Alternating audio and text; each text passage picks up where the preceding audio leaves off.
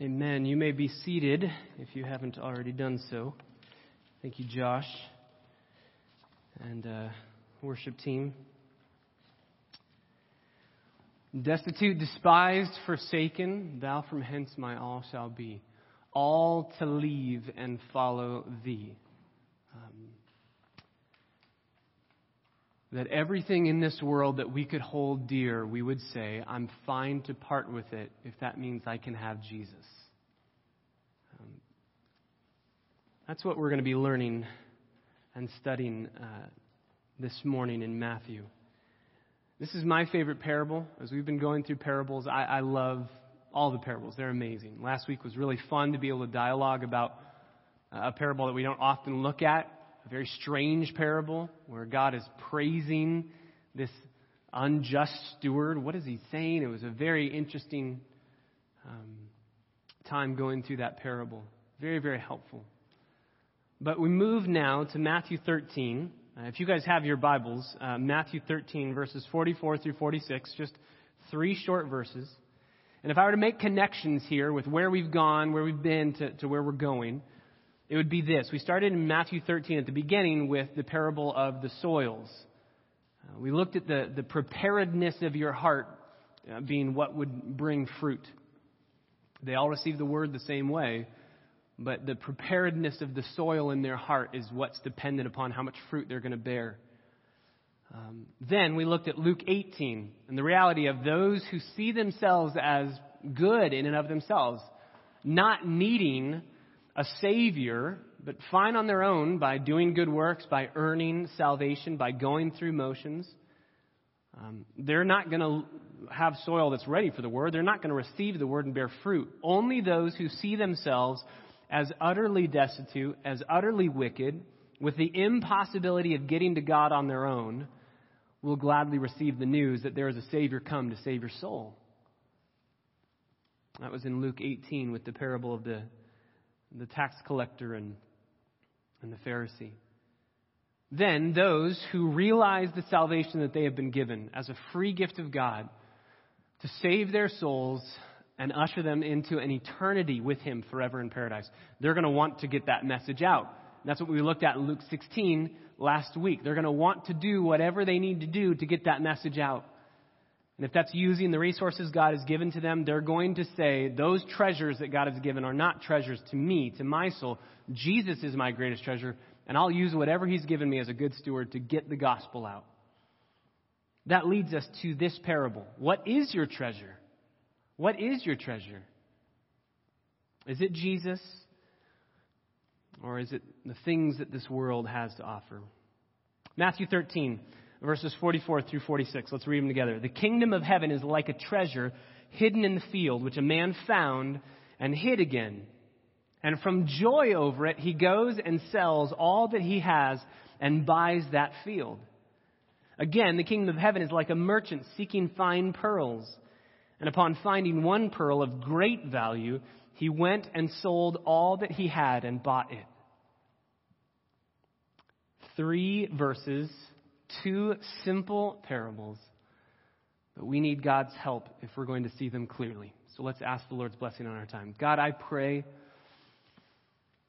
that you would do a mighty work in our family, in our church family here.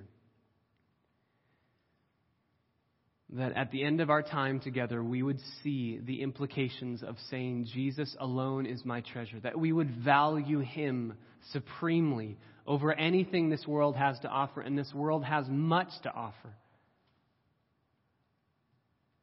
God, captivate our hearts, enthrall our hearts, give us greater affections for Jesus as we see what he has done to purchase us. God, may we see the treasure that he is. And God, I pray for any in this room that do not know Jesus Christ for who he is, the value, the supreme treasure to be cherished above all things.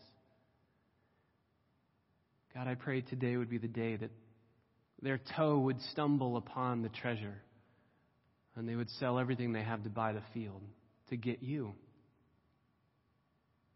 that their eyes would glance over the pearl of great price, and they would leave everything behind to have you. Make us a church made up of individuals who would gladly say to live as Christ and to die as gain. I want Jesus. So, God, may your Holy Spirit illuminate our understanding. We will not see the treasure of Jesus Christ, we will not see the value of Jesus with earthly, fleshly eyes. We need the Spirit to illuminate our understanding to see Him. So show us Christ, reveal your glory, and may we treasure and cherish Him alone this day and forevermore. We pray in the name of Jesus. Amen. When Jesus is preaching in parables, as we've seen, he is um, befuddling the crowds. He's not teaching to further explain truths, he's concealing these truths. But in concealing, he's revealing truths about the kingdom of God that are turning upside down people's thinking about what the kingdom of heaven looks like. This is a very topsy turvy thing. When Jesus speaks, he speaks in parables, and these parables are spoken in such a way to say, there's truth about the kingdom that you once thought was this way, and I'm telling you it's that way. Left is right, right is left, up is down. He's turning the truth of the gospel right side up in the minds and the hearts of his hearers.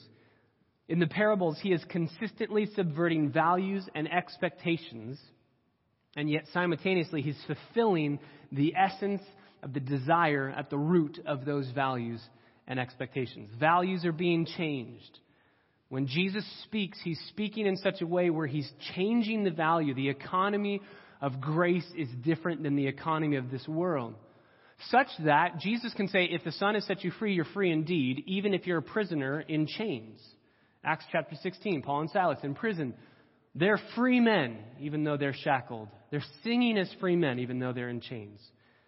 This is the upside down nature of the value of the kingdom. Death now is gain. What is the world's greatest enemy is the believer's greatest good. Get me to Jesus. Make my day. I want to be with him. Death is now gain. It's all upside down. Jesus changes everything. But one of the biggest areas, one of the most important areas, I believe it's the most important area where Jesus changes our value systems and our thinking is that of treasure, the concept of treasure, what we value, what is of supreme worth in your life. Why do you live your life? What are you living for? All of Jesus' teachings would ultimately come to a head and to a point that would say, What is your greatest treasure in this life? What do you live for? What do you value most? And Jesus is going to teach that in these two short, simple parables. These two parables uh, are found in a series of seven parables in Matthew 13. This is all happening on the same long day. Jesus started with the parable of the soils. There are seven different parables. They all kind of come in couplets. The first two soils are the, uh, or the, the first two parables are the parable of the soils and the tares and the wheat, uh, dealing with the nature of the kingdom and the fact that uh, your heart needs to be ready to receive, and God needs to do that work in your heart, and you can't earn or buy or purchase or do anything to get to heaven on your own. The next two, the parable of the mustard seed and the parable of the leaven, deal with the power of the kingdom. It starts small, but it's going to blow up. It's going to get enormous. At this point, we're talking only 12 disciples, one of them who's not even saved, so 11 disciples and Jesus. And Jesus says, Don't worry, it's going to go, the, the gospel is going to go to the entire earth, to the whole world. The next two are the two that we're looking at today the, the, the parable of the hidden treasure and the parable of the costly pearl. And then the last parable kind of ends everything the parable of the, uh, the dragnet that many people will say that they're saved and they might even look good on the outside. But at the end of human history, that, that drag net's going to pick up everybody, every human that's ever lived, and separate the good and the bad. And then we will finally know who truly trusted in Jesus alone for salvation or who thought they had good works to offer. You remember Matthew 7. Look, I did all of these things in your name. And Jesus will say, I never knew you. You don't get to me by doing anything. You get to me by me doing the work to get to you. So that's the context these two parables find themselves as a couplet dealing with the nature of the kingdom in appropriating it and in seeing its worth and its value. So let's for our time this morning, let's look at point number one. We'll look at the parable of the hidden treasure. And point number two, we'll look at the parable of the costly pearl. And point number three, we'll explain what they mean. We'll go through it, explanation and application all together. First, verse 44, the parable of the hidden treasure. Jesus says, The kingdom of heaven is like a treasure hidden in the field. Kingdom of heaven, what is it? Um, there's a, a, whole sermon on that alone, what the kingdom of heaven is. Uh, suffice it to say, the kingdom of heaven is the realm where God owns and controls and has dominion for those that are His. So the kingdom of heaven ultimately is salvation. We can sum it up as saying eternal life, heaven. Um, Matthew calls it the kingdom of heaven. We see it elsewhere in the scriptures as the kingdom of God. Matthew does something very, very helpful. Um, he's writing to a Jewish audience, and a, a good Jewish person won't even say the name of God, right? They don't want to break the commandment of taking the Lord's name in vain. So the easiest way to not take his name in vain, if we're only talking about speech, is just never say the word God, never say Yahweh. So, Matthew, knowing that he's writing to good Jewish people and he doesn't want to offend them, he says, We're going to call this, even though it's the kingdom of God, and you see that in Luke, you see that in um, Mark, you see that all over the place. He says, We're going to call it the kingdom of heaven. They're identical kingdom of God, kingdom of heaven. But that's so helpful to us. Just, I mean, a side note there. Matthew is so helpful. What you say is important. It is the most important thing because you can say something very, very nicely, but if you're saying the wrong something, it doesn't matter how nicely you're saying it.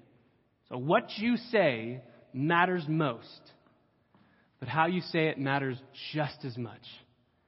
How you say it matters just as much, right? If I have the, the tongue of, of angels, men of angels, I speak the things, the mysterious things of the Lord, but I do not have love, it profits nothing.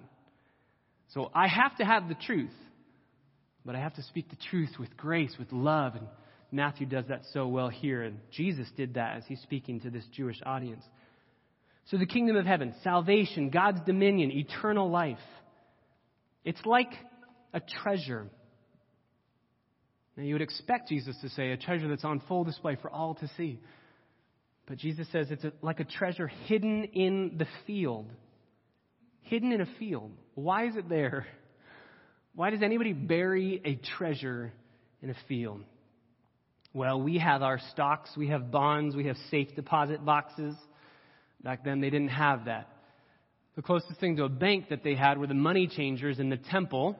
And you remember what Jesus declared them to be a den of thieves. So most people would not want to place their money in the money changers' hands in the temple. So they would take their money, they would take their wealth. Usually they would just use it to buy more land. But if they had treasures, if they had resources, they would just bury it. They would take it and they would bury it so that nobody could steal it from them. Nobody could see it. Nobody could uh, deceptively, like the money changers would do, take it and steal it. Money would be tied up in land, yes, in possessions, but anything left over would be buried. This also particularly happened uh, during war, when war was imminent. You didn't want to be ransacked and pillaged. So you would just bury everything that you had somewhere where only you knew. Um, some people would bury their money out of fear. Matthew 25, verse 18, the lazy steward who was reprimanded for burying what he had, not using it. Um, that's not what this uh, previous owner of this treasure is doing. This man finds this treasure in the field. We're not even told what the treasure is. It's hidden. It was apparently very costly, and we know that by the reaction as we see this man's reaction, we know right away this treasure is immensely valuable. He stubs his toe on it and he says, I need to sell everything I have to get this field. Now, there's a question here. And I want to tackle this question very quickly, but I do want to tackle it. The bottom line is the answer to this question honestly doesn't matter to the point of this parable. So that's why I want to go very quickly. But somebody's going to ask you this question, and especially since this is my favorite parable, and I've been asked this question before, and I have this question about this man. We have to answer it. Is what this man doing, is it ethical? He's stumbling upon somebody else's treasure and he's stealing it. Is it ethical? The answer is it is completely ethical. What he's doing, there's nothing unethical about what he's doing. I actually had two paragraphs of Jewish rabbinic teaching, Jewish law, that would detail that. Um, I fell asleep last night reading it, so I decided this is so boring. You just take my word for it, okay? Um, The bottom line is if somebody placed their treasure in a field and then they sold their land, and without even knowing, they, they forgot that treasure, they left it behind. If somebody else stumbles upon that treasure, the previous owner can't come back and say, whoa, that's mine. It's now officially the other's. This is finders keepers in Jewish law. This is such, since it was prevalent in that society to bury your treasure, that's why there are these two. I mean, literally, you could Google this. Uh, Jewish rabbinical teaching on finding possessions buried somewhere. Uh, it's so prevalent. It was such an, a huge issue back then that there were laws abounding. Jesus knew that. So that's why he doesn't even make mention of it. What this man's doing is not unethical by any means. What he's doing is priceless. He sees a treasure and he says, I want it. And since I wouldn't be stealing this from anybody because they're gone already. What I can do is I can purchase this land from the new landowner and it can be mine. Now, that's the next interesting thing that this man does. If I'm this man, I see the treasure, I pick it up, and I run with it. Why does he do this? Why does he bury this treasure? Um, this, this reminds me of I don't know if you've ever done this. You go to a store, you find an article of clothing that you love. Maybe you don't have money or, or, or you want to uh, try something else out, but you like that shirt. So you take the shirt and you put it somewhere, you hide it in the rack, you know, and don't want anybody else to take this. Um, I do that often. My, my, my body size is very unproportional. I'm a extra extra large here, I'm an XL here, and I'm a small here. So no shirt ever fits me. So if I ever find one that does, no one's taking that shirt from me. I'm going to hide that shirt away. That's what this man does. What he does is actually very smart. Instead of picking up the treasure and having the, the landowner go, hey, what's that? And maybe take him to court and say, I really was the owner of that. And that was a treasure I buried. And now he's in court um, lying about, you know, being the previous owner of that, that treasure. Instead of him picking it up and maybe getting robbed on his way back. Instead of picking it up and maybe losing some of it. He decides, you know what the safest place for this to be? As, as obviously the, the previous owner of this treasure sold his land and forgot about it, the, the best place, the safest place, is to stay here. Then when I become the landowner, I'm going to be able to dig up all this, figure out where the treasure is, take it to myself, and I get to keep it. So he's zealous for ownership. He doesn't want anyone else to find it. So the point of this parable, when he finds the treasure, he hides it again, and from his joy over it, he goes, he sells everything that he has, and he buys that field. The point of this parable is that a man found something so valuable that he sells everything he owns in order to get, to get it, to acquire it. He's so overjoyed, he's so overwhelmed by the value of his discovery that he's eager to surrender everything that he has in order to gain that one thing. That's the point. It's obvious, makes sense. Number two, pearl of great price. Verse 45. Again, so we're going to take these two together because Jesus is putting them together. The kingdom of heaven is like a merchant seeking fine pearls. The word merchant there is a Greek word, emporos. The reason why that's helpful to know is it's where we get our English word emporium. Um, what this man is doing, he's, he's a, a wholesaler. He's going around from city to city finding the, the most uh, expensive trinkets at the least expensive price. He's buying them all and then he's selling them at a greater price. He's a wholesaler going to buy the, the, the best pearls at the cheapest price to then sell them again and make a, a profit. And he finds, uh, he's seeking pearls. He's going to find a pearl. He's seeking pearls. Pearls, just in the day of Jesus, were diamonds. Think diamonds in our day. Uh, this is why Jesus gave the, the, the analogy of the pearls before swine. Um, I would say diamonds before swine, but diamonds uh, are to us what pearls were to them. Very, very costly, very, very expensive, very precious.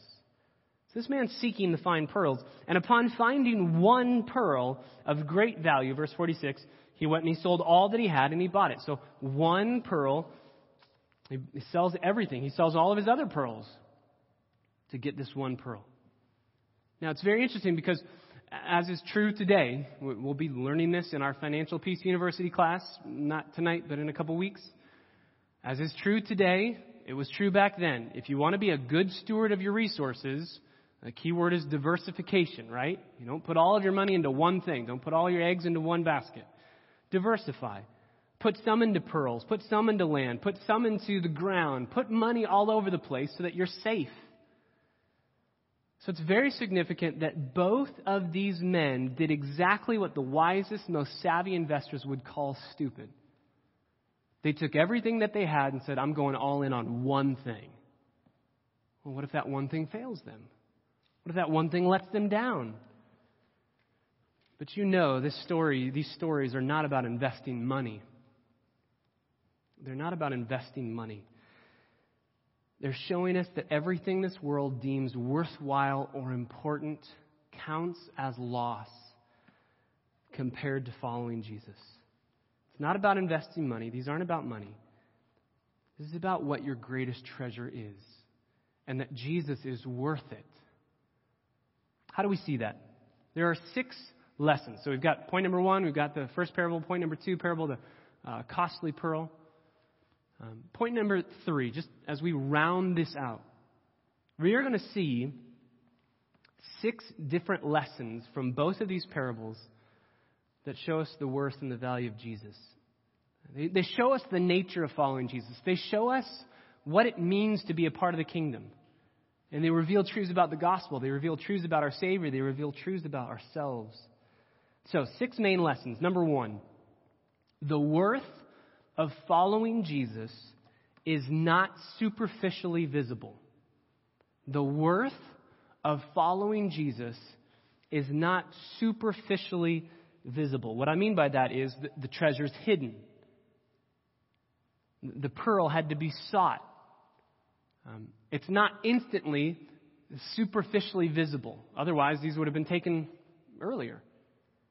They're not obvious to the casual observer. Just like the, the nature of parables themselves, you would have to dive deeper, look harder. Truth is there, but you must seek it out. Consequently, the, the way that these two men act shows logic that is upending values again. Um, Jesus is teaching a logic that most people scratch their head at and say, You're foolish. These two men look like utter fools. I mean, just place yourself in this story. Imagine being this guy's dad. So, uh, what are you doing? You're selling everything you have. You have a family to provide. Are you sure that's? I don't know if that's what you want to be doing. First couple conversations go like that.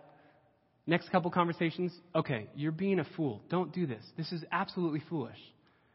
Next couple conversations, um, you know what? This is just ridiculous, and I'm out. You can you can enjoy the folly of your ways, but I'm done. People who live this way selling everything that they have to have one thing alone as their treasure, Jesus Christ, look like utter fools. They look like they're in a frenzied panic to have this treasure. Oh, I got to sell it all now. I mean, imagine the, the, the seller of that costly pearl. Here, I've got a pearl. It's a big one, it's price, pricey. And this man comes and he has bags and bags full of pearls and he's just dumping them out on the table. I'll give you everything I have for that one pearl. And the man's thinking one of two things, probably both. Either, yikes, what's so good about this pearl? I probably shouldn't sell this. Or he's thinking, what a fool. I'm getting all of these pearls, and all I have to do is sell this little cheap nothing pearl. Amazing deal. The value, the worth of following Jesus is not superficially visible. Non believers simply cannot see the value. They can't see the logic. Wait, you're telling me to follow Jesus means this? I don't want to do that. I mean, I literally had somebody tell me as I was sharing the gospel with them and inviting them to church. Wait, so you're telling me to follow Jesus means that I have to go to church on Sunday mornings? Well, I don't want to give up football. I said, Well, there are a lot of churches that meet on Saturday night, but hey, let's talk about idolatry here. This is great. The world does not understand that what looks like foolishness is actually very, very wise. One commentator says it this way The interesting thing is this it is possible to lose your head, to look crazy, but to keep it at the same time. You lose your head in your joy in knowing God, and you don't care if people think you're crazy.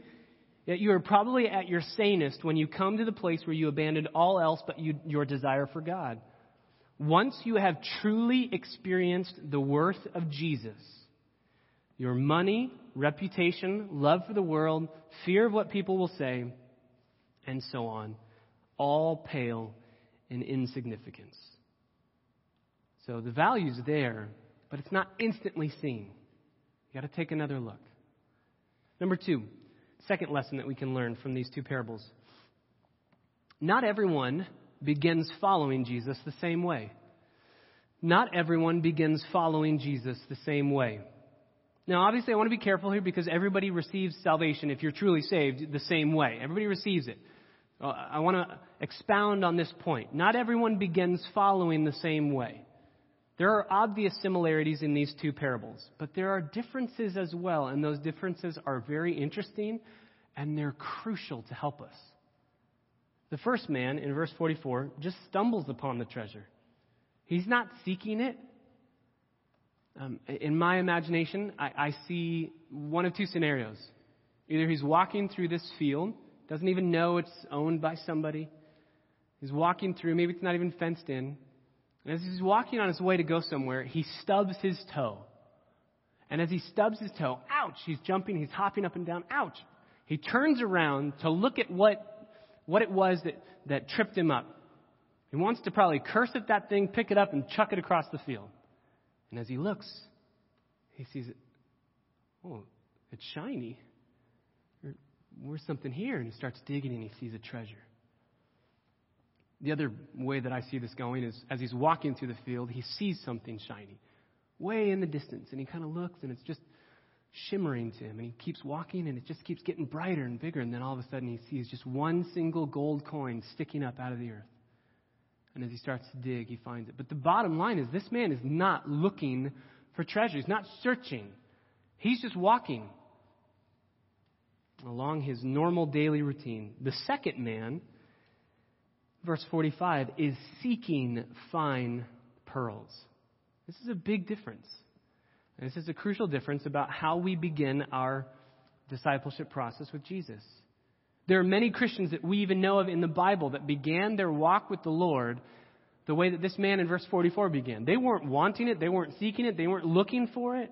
Think of Saul turned to Paul in Acts chapter 9. He's definitely not seeking Jesus, he's wanting to murder Christians.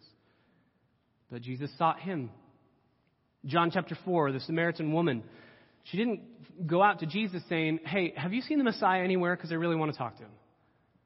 She said, I want water. And Jesus says, I can give you everlasting water. It will spring up within you. You'll never thirst again.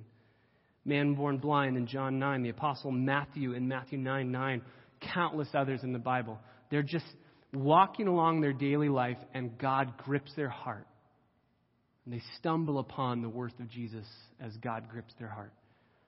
But there are other people like this man in verse 45 who are seeking. We uh, saw one in Family Bible Hour this morning, the rich young ruler. He goes up to Jesus and he says, Hey, how can I inherit eternal life? We're careful, even as we were in Family Bible Hour, we're careful to say, okay, the Bible's clear. No one seeks after God. Romans 2. Very clear. No one seeks after God. But that doesn't mean that people can't be seeking to find satisfaction in something with religious uh, nature. Um, we see people like this. Ethiopian eunuch in Acts chapter 8. God's gripping this man's heart, and he's saying, okay, I'm reading the scriptures. I'm looking for some form of satisfaction and joy. Can you help me understand this? And boom, he's saved.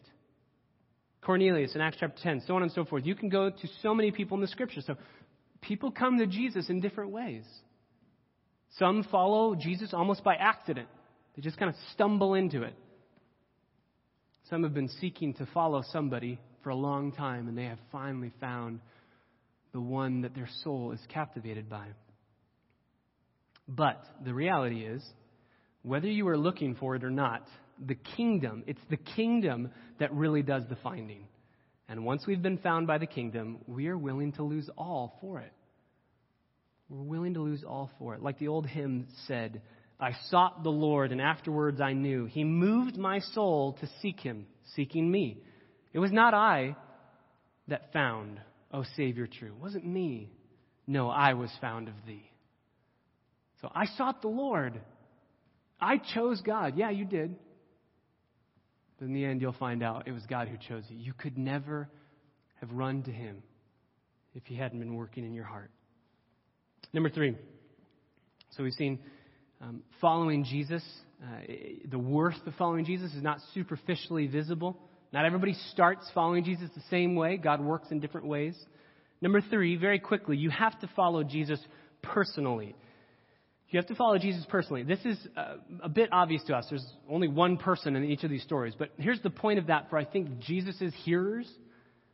If you are part of ethnic Israel and you are a good Jewish person, and back in Jesus' day, you would think, I get to waltz into the kingdom just by the fact that my ethnicity, I'm a son or daughter of Abraham, that's I'm, I'm, I'm in. I don't have to do anything. So for Jesus to say, no, to appropriate the kingdom, you personally, individually need to do something. We've talked about this before a couple times as we've studied the book of John. Um, it's not about the church that you go to. It's not about your family's faith. It's not even that you've been baptized or that you've done certain things. It's that God's going to grip you individually, and you must appropriate that by faith individually. You don't get to waltz into heaven on the coattails of somebody else's faith. So, what is it about?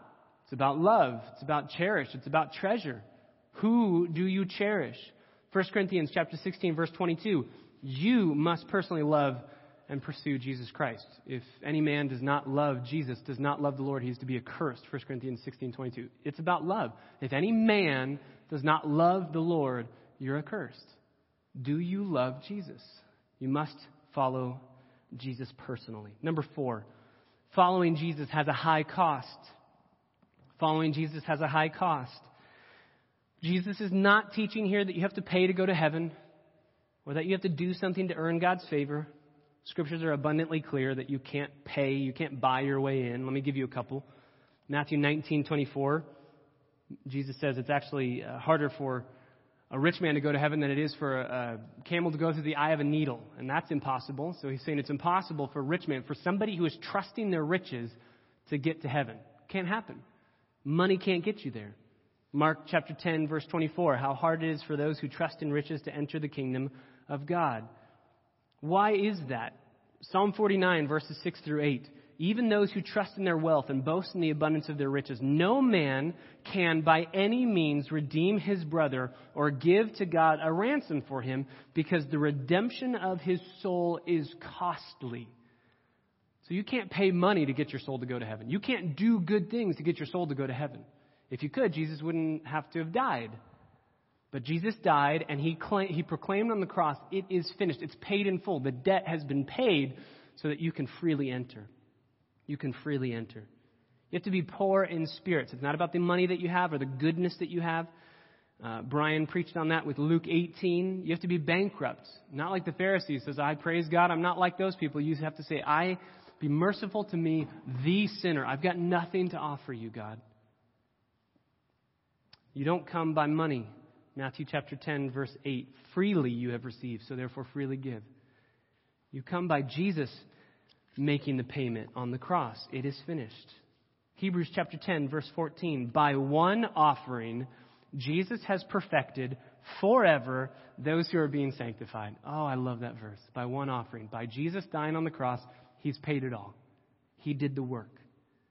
So you can't earn your way to heaven. You can't. Scriptures are replete you cannot earn your way to heaven. And genuine faith never fails to appreciate the true cost of your salvation, that Jesus paid it all. But to say that eternal life can be freely received by faith alone is not to suggest that there isn't a genuine cost. Those two are not opposed. Grace is free by faith alone, but it will cost you. It will cost you. What does it cost you? Charles Spurgeon, in preaching a, a pass, preaching a sermon on this passage, he said, What do we sell? What is the cost to us? Just like the, the man who found the treasure in, in the field, sold all that he had, the, the costly pearl, he sold everything that he had. What's the cost to us? He gave three examples. Number one, our old prejudices and thinking. our old prejudice, and we need to sell that. We think we're gods. We think we're good enough. We think God's kind of like us. This is what all the cults do.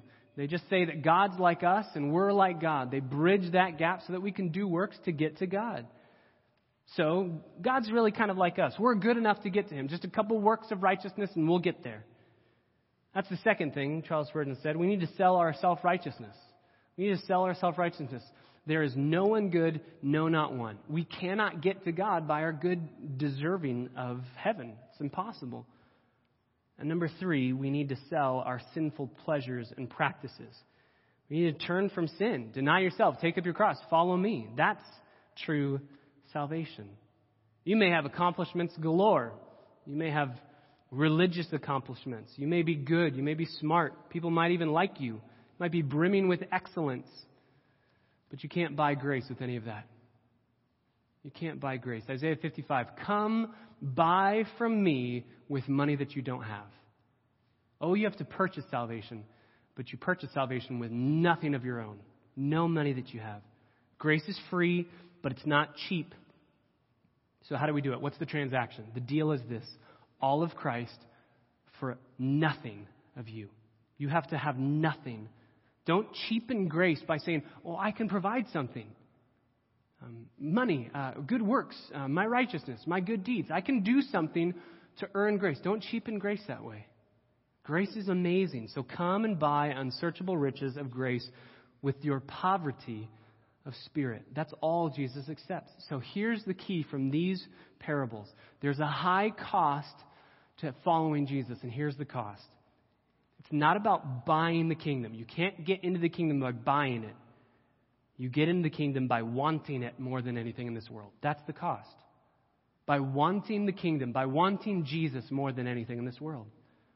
You have to want it more than anything else. You can't have the other things and have the kingdom too.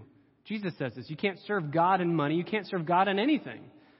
You have to serve one or the other. Either you will love the one and be uh, hating the other, or be devoted to the one and despise the other. You can't serve both. So, to follow Jesus, to begin following Jesus, you have to want Him more than anything.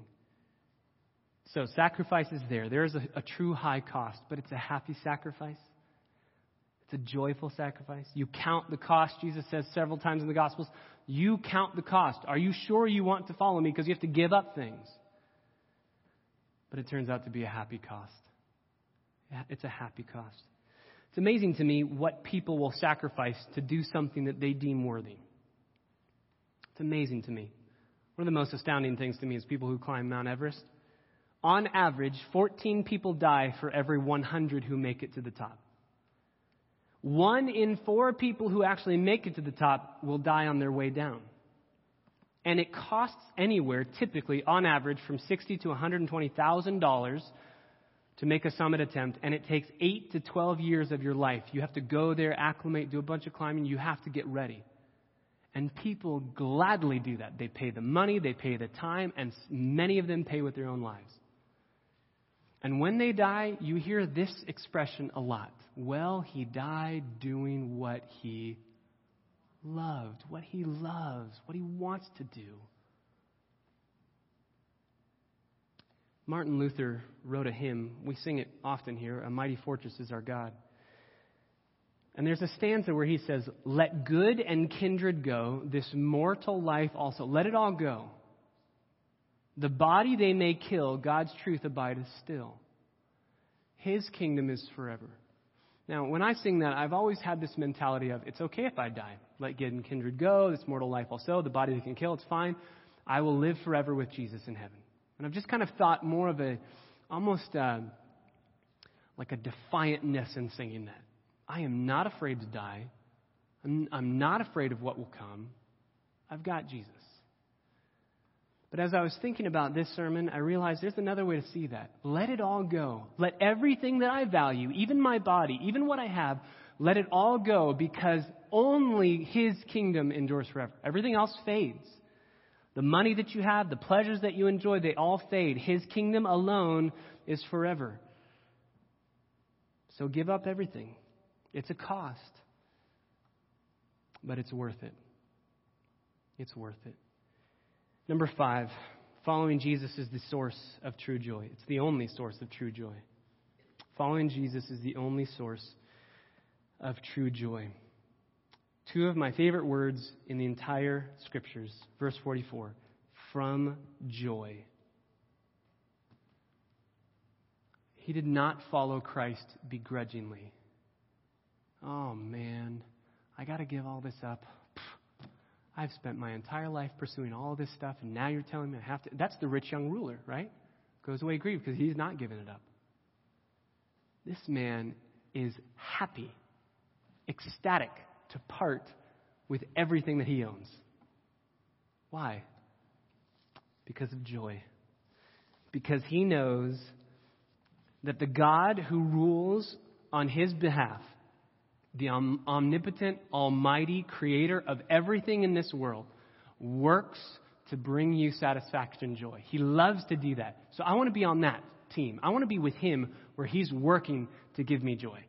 That's what Jesus says, right? John 15, verse 11. I'm speaking these things so that your joy may be full. I want you to be as joyful as possible. This is why Augustine said uh, he had writ, uh, written above his bed. He had Psalm 32 written above his bed, and then he had these words the beginning of knowledge is to know oneself to be a sinner. If I were to ask you why you have believed in Christ, why have you become Christians, every man will truly answer, for the sake of happiness.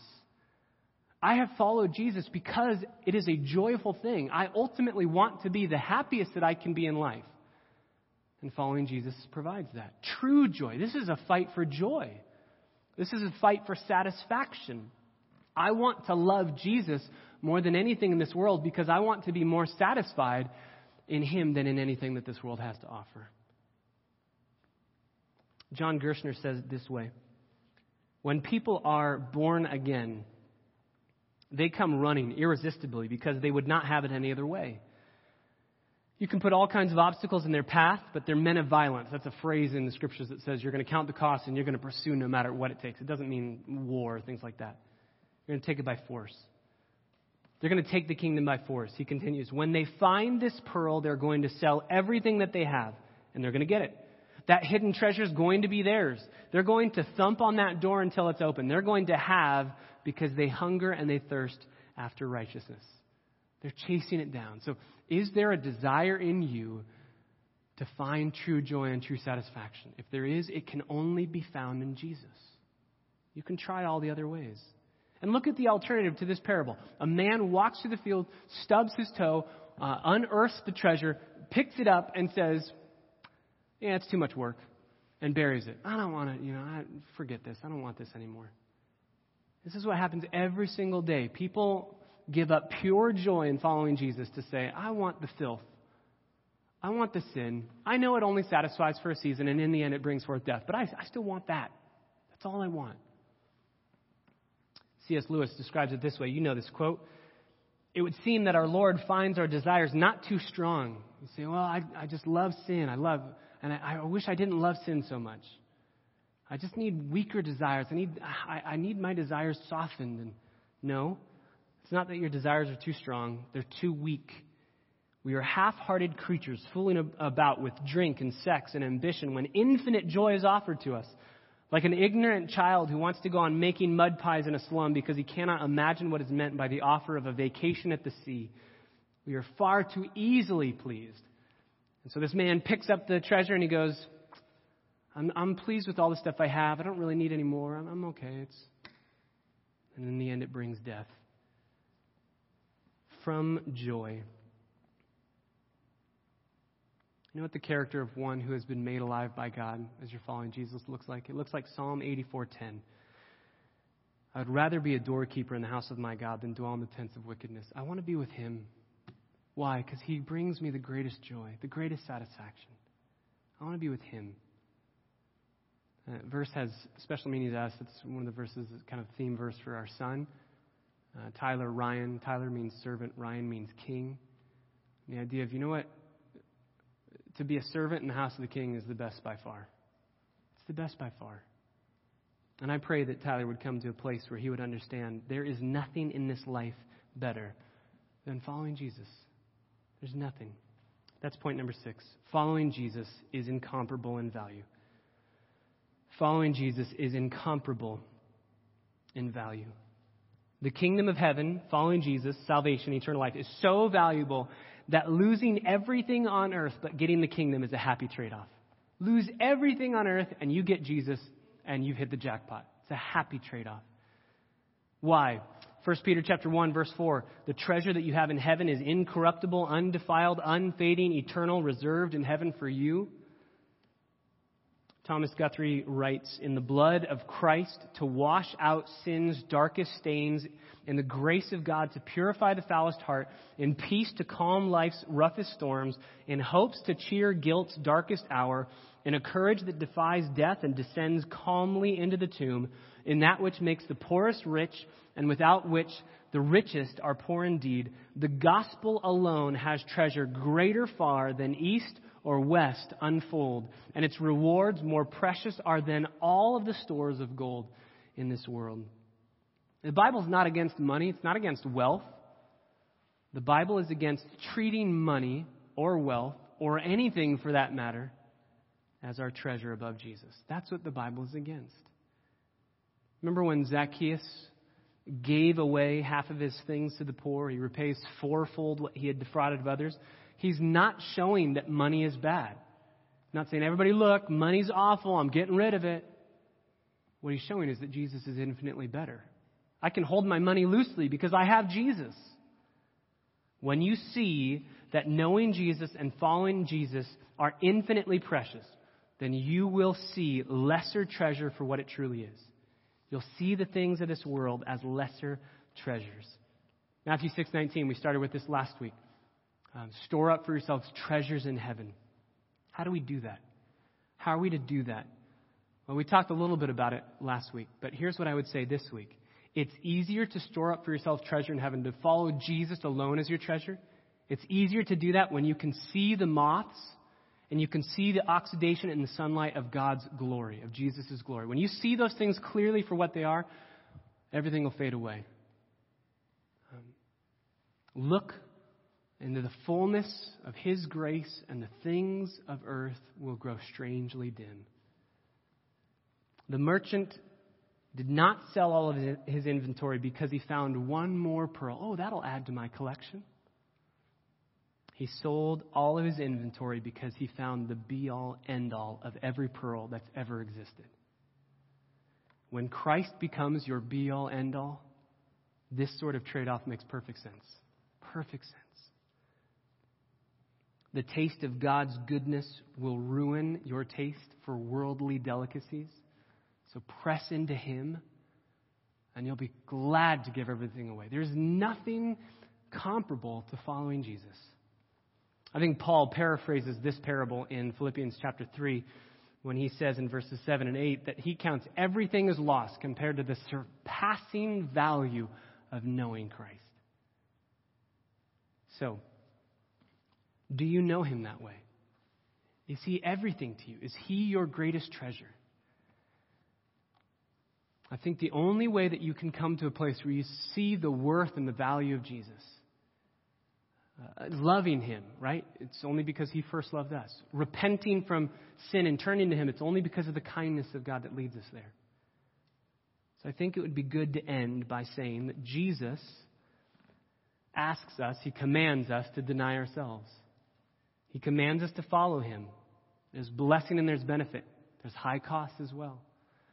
But Jesus never asks us to do anything that He Himself hasn't already done. Think of what Jesus did. We sang about it. In bringing many sons to glory, for the joy that was set before him, he left heaven, he gave up the glory and the worship that he had in heaven, and he willingly stepped into this world to be ridiculed, to be mocked, to be spit on, to be murdered. Why?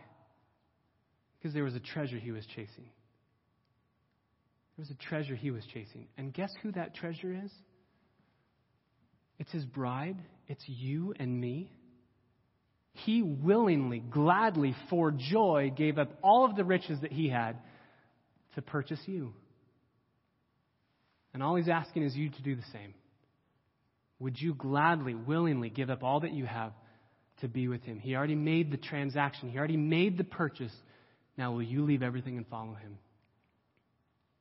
Once you see the beauty of Jesus, everything else is lost. So, as we prepare to partake of communion together, I'm going to ask the men to come. We're going to sing a song just to ready our hearts, and we're going to pass out the elements while we are singing. Just hold those elements. These elements are to remind us of the purchase price of redemption. The body of Jesus, sinless, the blood of Jesus, pure, and yet his body, he who knew no sin, was made to be sin so that we could be the righteousness of God in him. Our only response, it's not, well, let me do something to pay it off. Let me do something to prove. Let me do. Our only response, thank you, Jesus. God, I pray now as we prepare our hearts and ready our minds to partake of communion, that we would simply say, Jesus, thank you. And that we would run after the precious value of Jesus. God, make our church a church that values Him far beyond anything this world has to offer. So, God, I pray even now as the men come to take these elements and distribute them to the church that we would be contemplating the majesty of the cross, the glory revealed in the Son of God slain, and the new life that we've been given in a resurrected Savior. God bless us now as we meditate on the cross. We pray in the name of Christ. Amen.